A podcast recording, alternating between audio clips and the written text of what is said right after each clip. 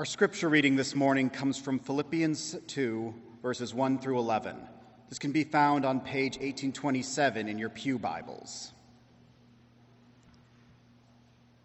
If you have any encouragement from being united with Christ, if any comfort from his love, if any fellowship with the Spirit, if any tenderness and compassion, then make my joy complete by being like minded, having the same love, being one in spirit and purpose.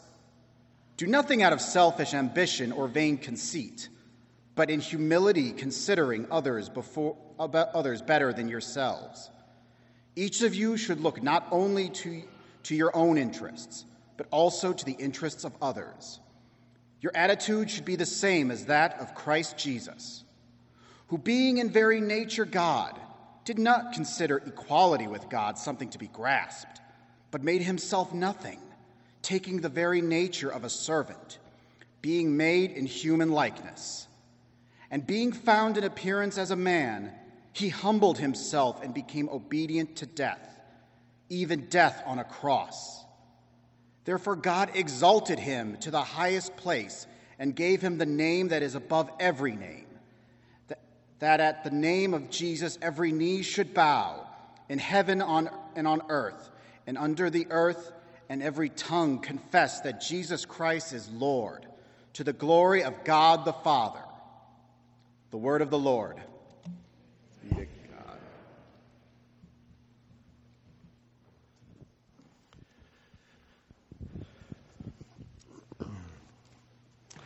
Thank you, David.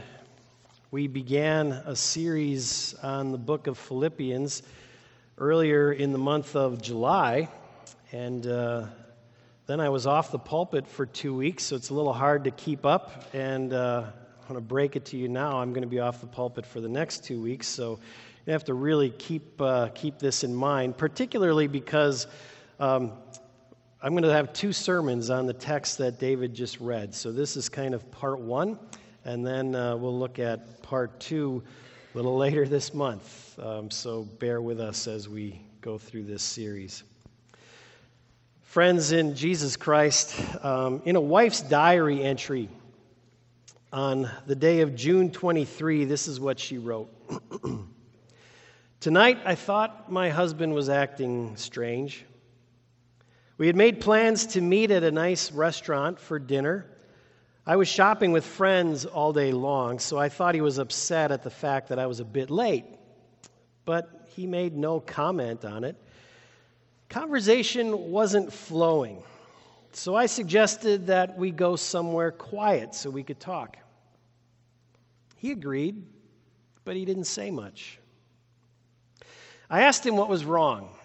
He said nothing. I asked him if it was my fault that he was so upset he said he wasn't upset and that it had nothing to do with me and not to worry about it. On the way home, I told him that I loved him. He smiled slightly and kept driving. I cannot explain his behavior. I don't know why he didn't reply, I love you too. When we got home, it felt as if I had lost him completely as if he wanted nothing to do with me anymore. He just sat there quietly and watched TV. He continued to seem distant and absent. Finally, with silence all around us, I decided to go to bed. About 15 minutes later, he came to bed too, but I still felt that he was distracted and his thoughts were somewhere else. He fell asleep. I cried. I don't know what to do. I'm almost sure that his thoughts are with someone else. My life is a disaster. Here's the husband's diary entry from that same day a four putt. Who four putts? Ah! Sorry I set you up for that one, didn't I? All that goes to say, it's really hard to read someone else's mind, isn't it? In fact, it can be almost dangerous when we try to guess. Your attitude, says Paul, your mind, your mindset, should be the same as that of Christ Jesus. This is Paul's instruction to the church, his instruction to all of us. But before we can even ask why, we need to know what that mind of Christ really is. If we're to have the mind of Christ or to share his mind in our minds, we have to know what the mind of Christ really is. But we dare not assume, right? We dare not assume because we'll likely get it wrong. And so Paul tells us, he tells us in this text the very mind of Christ. And that's what I want to explore with you this morning. And it's something that we have to explore before we can even say, why? What does that mean for us? What should we then do? We have to say, what is the mind of Christ? So let's look at that for a few moments this morning. Verse 6 Jesus was in very nature God. There it is. Jesus was God.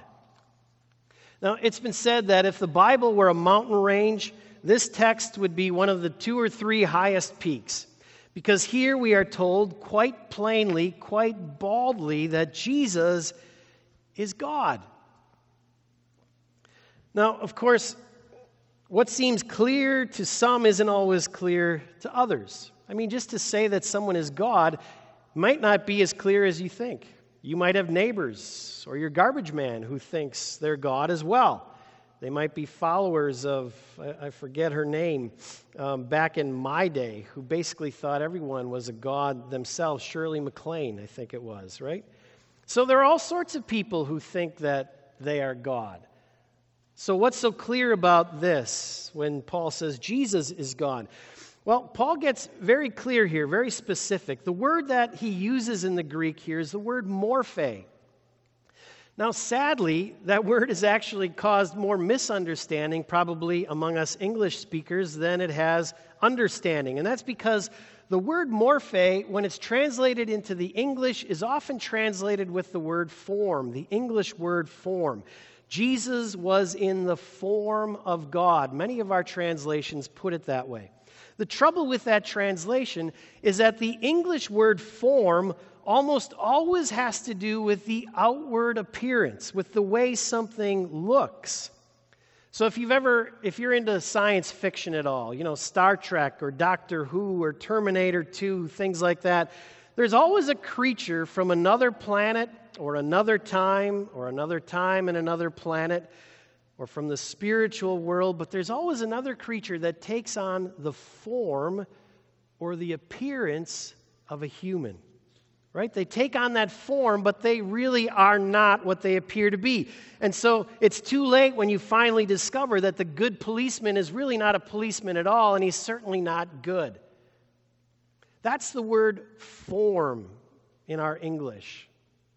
So Jesus, being in the form of God, really is not all that clear. But, but really, the word that Paul uses here, morphe, is actually the exact opposite of our English translation, our English understanding. Morphe actually has to do with the very essence of something, the core of it, the very nature of it. And that's why our translation says he was in very nature God. Paul is telling us that here, Jesus, in his absolute essence, is God. He is nothing less than pure God. He is of the same substance as the Father, as we say later in our confessions. So Jesus has the mind of God. Now, what is that mind like? What's it like to have the mind of a God? Well, the Philippians actually were familiar with all sorts of gods, weren't they? Think of just two of them Alexander the Great, who was the son of Philip, right? Who was really the founder of Philippi. So they knew Alexander. Another was Caesar Augustus. These two were human beings, but they were so good at grabbing things, at taking things, that they actually announced themselves to be gods. And that was pretty much the picture of the Philippians in this time that a God was someone who was always taking and taking whatever they wanted, right? They're descendants, really, of Adam more than descendants of the gods. Remember, it was Adam who overreached and tried to take the authority of God for himself. That's what Alexander the Great and Caesar are exactly like, but not Jesus. Jesus is distinct from these kinds of gods. Paul goes on Jesus did not consider equality with God something to be grasped. And the idea here is something to hang on to, something to retain, something to keep. Equality with God was his, it was rightfully his, but he did not consider it something to hang on to. And so Paul says he made himself nothing. Okay, the Greek is he emptied himself. He let go. He let go of all of his rights, of all of the privileges that came with being God. And then Paul goes further, saying that he took on the very nature of a servant, okay, being made in human likeness. Now, I know we're almost getting lost in the weeds, and this can get a little confusing, but, but try and hang with me here. Okay? A lot of people, when they read those words, they think that Paul is saying that at some point Jesus must have quit being God. Okay? That he retired from being God and he became a human instead. That's not Paul's intent. That's not what he's saying. Jesus never ceases to be God. Godness is his nature, it's his essence. All right? Rather, Paul says that as God, or continuing to be God, Jesus takes on the very nature of a servant. And again, here we have that word morphe, that word essence. Jesus' essence is a servant. Now, now just pause there for a moment and, and think about those two things. Jesus, in his essence, is God, and Jesus, in his essence, is a servant. And yet, those two things are in no way in conflict with one another. They don't oppose one another. Probably not something you would have said about Alexander or Caesar. But in Jesus, these two things come together the essence of God, the essence of a servant. Now let's go on because in the next line, Paul fleshes out this servant aspect of of the Christ, okay? And he writes that Jesus was made in human likeness. He was made in human likeness, and he had the appearance of a man. Jesus was the exact representation of a human being. Okay? But Paul again gets very precise here because he uses a couple of Greek words in this part of the text that actually do mean appearance, that do mean he looked like something. They don't have to do with substance, they don't have to do with essence, they have to do with appearance. But let's not get this wrong, all right? Paul is not saying that Jesus was not fully human or that he was something less than human.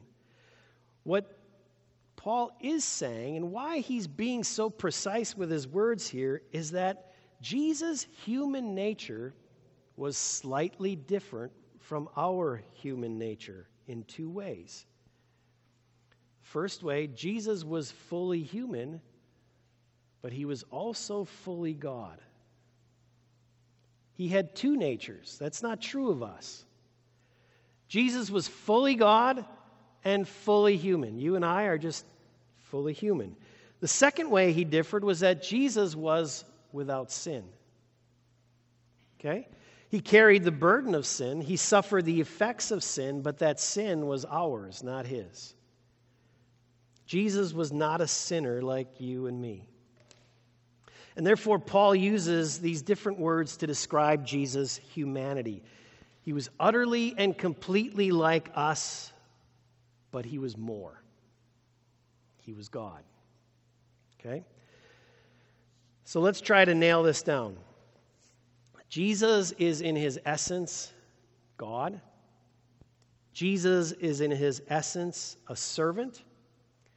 And his servant nature we see manifested in him taking on a human nature, becoming a slave, becoming someone who was treated as a criminal and put to death on a cross. What I want you to see here is that godhood and servanthood in Christ are not opposed. Rather, that godhood implies servanthood. It's because Jesus was in his very essence God that he also became a servant. Let me say that again. It's because Jesus was in his very essence true God that he also became a servant. Jesus poured himself out for the sake of others because that is exactly what God does. The true God has it in his nature to simply give of himself, to give himself away so that others might thrive, so that others might be filled with blessing and goodness and power and wealth and honor. This is the mind of God. This is the mind of Christ to be a servant and to give himself away so that others might thrive in abundance. Now, I know that's a lot to take in, so let's just ask Is there any example in Scripture that can help us understand this idea a little better? And I think there is. It's the example of marriage. All right? Marriage, if you've ever thought about this, marriage is part of the overarching story of the Bible. The Bible begins with marriage, right? Begins with a marriage in Genesis 2 when God forms the woman out of the rib of the man and then he gives her to him as his wife. The Bible begins with marriage and it ends with marriage. In Revelation 21, when the church is presented to Jesus as a bride beautifully dressed for her husband.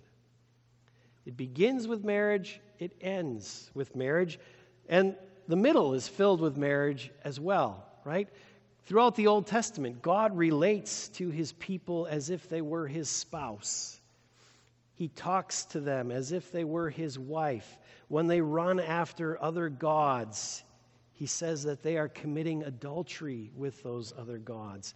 And it's not just the Old Testament, it's the New Testament as well, right? In Ephesians chapter 5, Paul gives us this beautiful picture of a man and a woman together or coming together in marriage in mutual submission. And he says, This is an incredible mystery. But I'm talking about Christ and the church. Christ and the church. The marriage of Christ and the church. Marriage is a big picture theme in Scripture. In fact, marriage and discipleship they go together, they inform one another. If you want to learn what it means to be a disciple, learn more about marriage and vice versa. Let's take a look at that. Think of Genesis 2 for a moment, okay?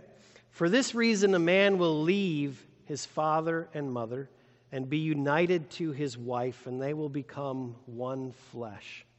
The older translations used to say he must leave his father and mother and cleave to his wife. That's marriage. It's about leaving and cleaving. Leaving and cleaving. And if you've ever done premarital counseling with me, you know that we talk about this, right? We talk about how marriage partners have to leave their families of origin in order to become a new home. In order to cleave well to their spouse, they have to leave something behind. And what it means to leave is actually that there needs to be a break, a cutting off. Okay? It's not just a physical kind of leaving, it's an emotional kind of leaving as well. Our families of origin, if you haven't noticed, they're incredibly powerful. Okay? They form us into the human beings that, that we are, they shape us.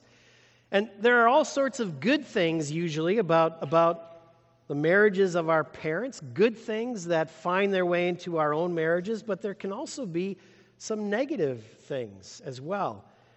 And if you are to establish a new home, you have to acknowledge those negative things. You have to consciously mark them so that you can break, for, break from them, so that they don't actually become a part of your new relationship. I was just reminded of this a couple of weeks ago when we were on vacation. I didn't pass this by my wife first, so um, brace yourselves. My wife grew up vacationing in, in Door County, uh, usually camping in Peninsula State Park.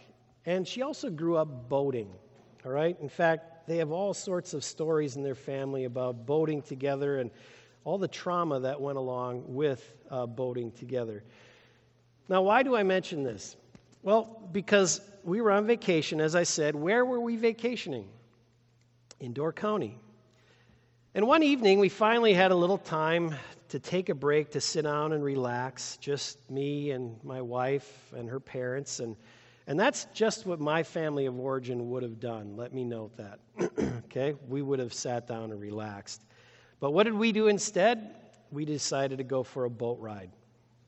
And what happens on the boat ride? We run out of gas. We started paddling.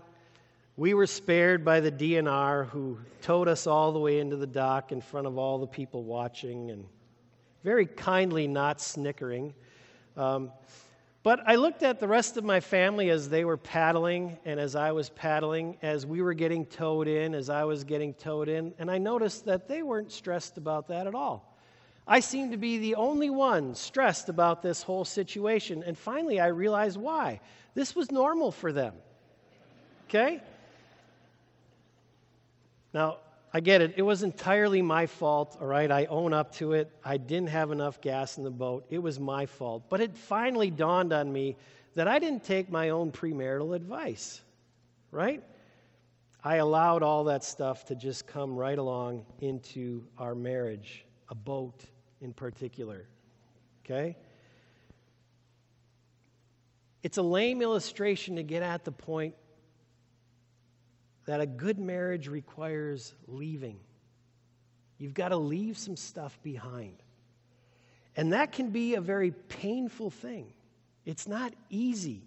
That leaving is not easy, okay? It's more of a tearing apart. Think of the promises we make in a marriage ceremony. Okay, if you have a very traditional ceremony, I'm, I'm very likely to say something like this Will you love her and comfort her, honor and keep her in sickness and in health, and forsaking every other? Keep to her only so long as you both shall live. Do you hear that word? Forsake. Forsaking every other. You have to leave it all behind, you have to let it go. Marriage is exclusive. You have to forsake everything else for the sake of your beloved, for the sake of your marriage. Now, this isn't just true for people like me, okay, who kind of jumped from my family of origin right into, right into marriage. It also goes for people who have been single for a, for a long time, right? You know what it's like. You develop your own patterns, your own routines. They become who you are, a part of who you are, and it's not easy to let those things go, is it? But I do my grocery shopping on Tuesday nights. Not anymore. I wait with my laundry until I run out of underwear. Not anymore. I, I like to spend my Saturdays playing Nintendo or watching baseball or going to museums. Not anymore. Okay, we have to break from the past. We have to forsake all of that for the sake of a new relationship. All of that stuff. It's formative stuff. It's powerful stuff. It's, it's the kind of stuff that identifies us, that makes us who we are. And yet, it all has to be left behind. Now, think again of Philippians 2. Jesus being God, let go of all of it. He didn't hang on. He left. He left his father. He left his home in heaven. He left the perfect familial love of the Trinity. He let go of all of it. Why? For the sake of his bride. William Hendriksen just fleshes out a bit what it is that he left. Okay, just a couple of examples. He gave up his favorable relation to God's law. When Jesus was in heaven, no burden of guilt rested on him. When he came, the burden of all of our guilt rested on him. Jesus gave up riches. Okay? Jesus was, was so poor in his life here on earth, he was constantly borrowing things. Did you ever notice that? He borrowed a place for his birth. He borrowed a house to sleep in. He borrowed a boat to preach from, an animal to ride on, a room for his last supper, and finally, he borrowed a tomb to be buried in. He gave up his glory. Cherubim and seraphim once covered their faces before Jesus. Now people mocked him, spit on him, and hit him with their fists. Jesus gave up everything. He gave up himself, he gave up his life.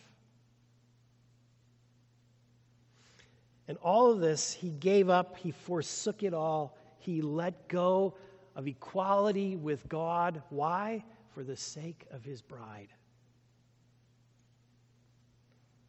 Jesus was 100% in, right? He was all in, he was fully committed.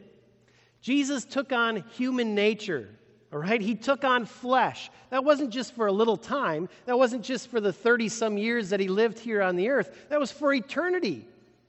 Jesus bears our human nature now and forever. He's 100% fully in. This is now bone of my bones and flesh of my flesh, he said. This was a fleshly union. This is the mind of Christ.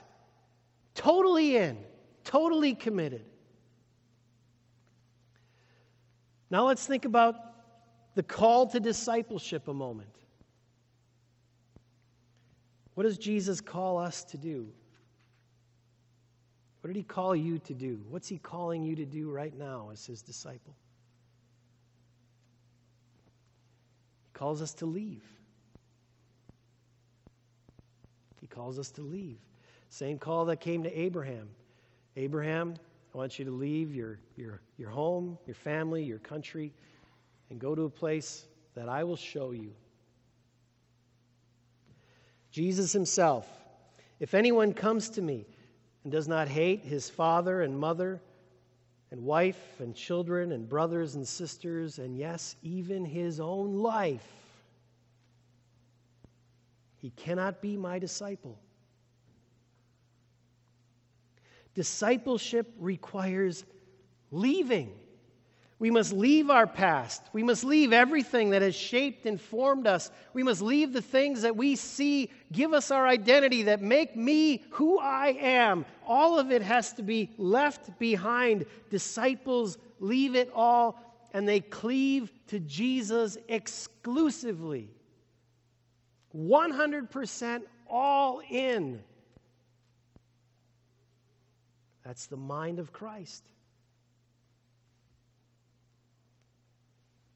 Is that your mind?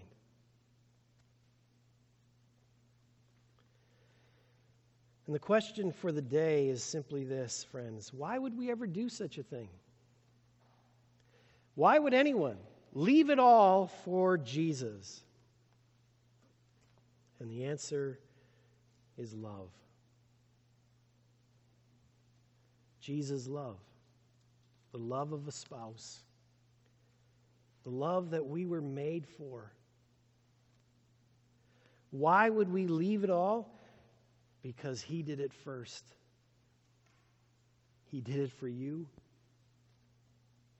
He did it for me. We love because he first loved us. That's the only reason. It's interesting when you get to Philippians chapter 3, you find Paul.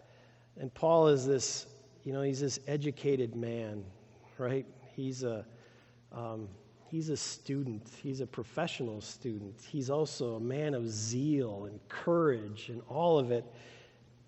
And you find Paul professing in chapter 3 this raw, unadulterated love for Jesus.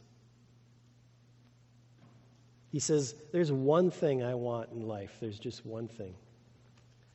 I want to know Christ. I want to know Jesus. And then he goes on, For whose sake I have lost all things.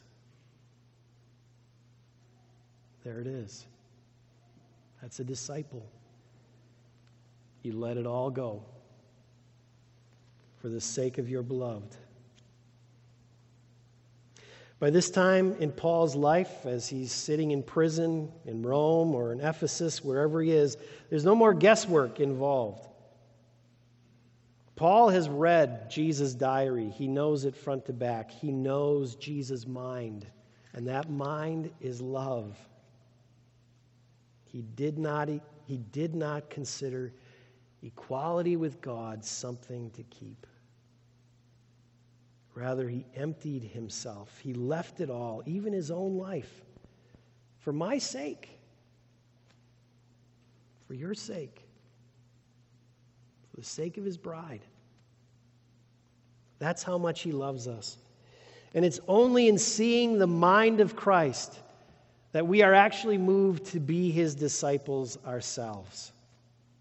And friends, that's enough for today.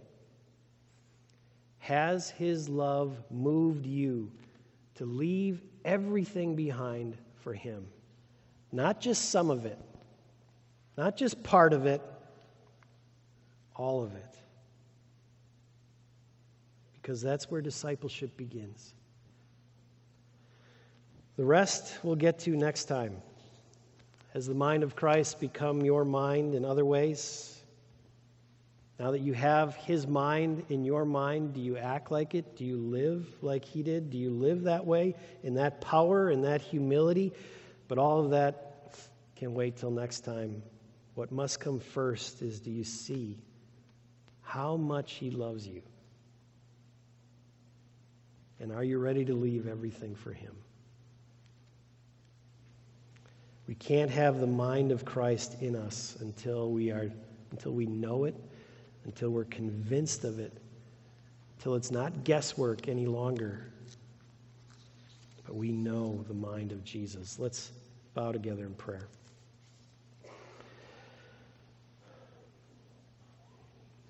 Lord Jesus, we thank you. And we are in awe of you, in awe of what you would give up, in awe of what you would take on all for us, all for your church, all for your bride, 100% in. Lord, move us by your Holy Spirit that we may respond to your love with a similar love, a love of the same essence, a love that's 100% in. We can do this only by your grace and only by your strength and power. And so we pray it in Jesus' name. Amen.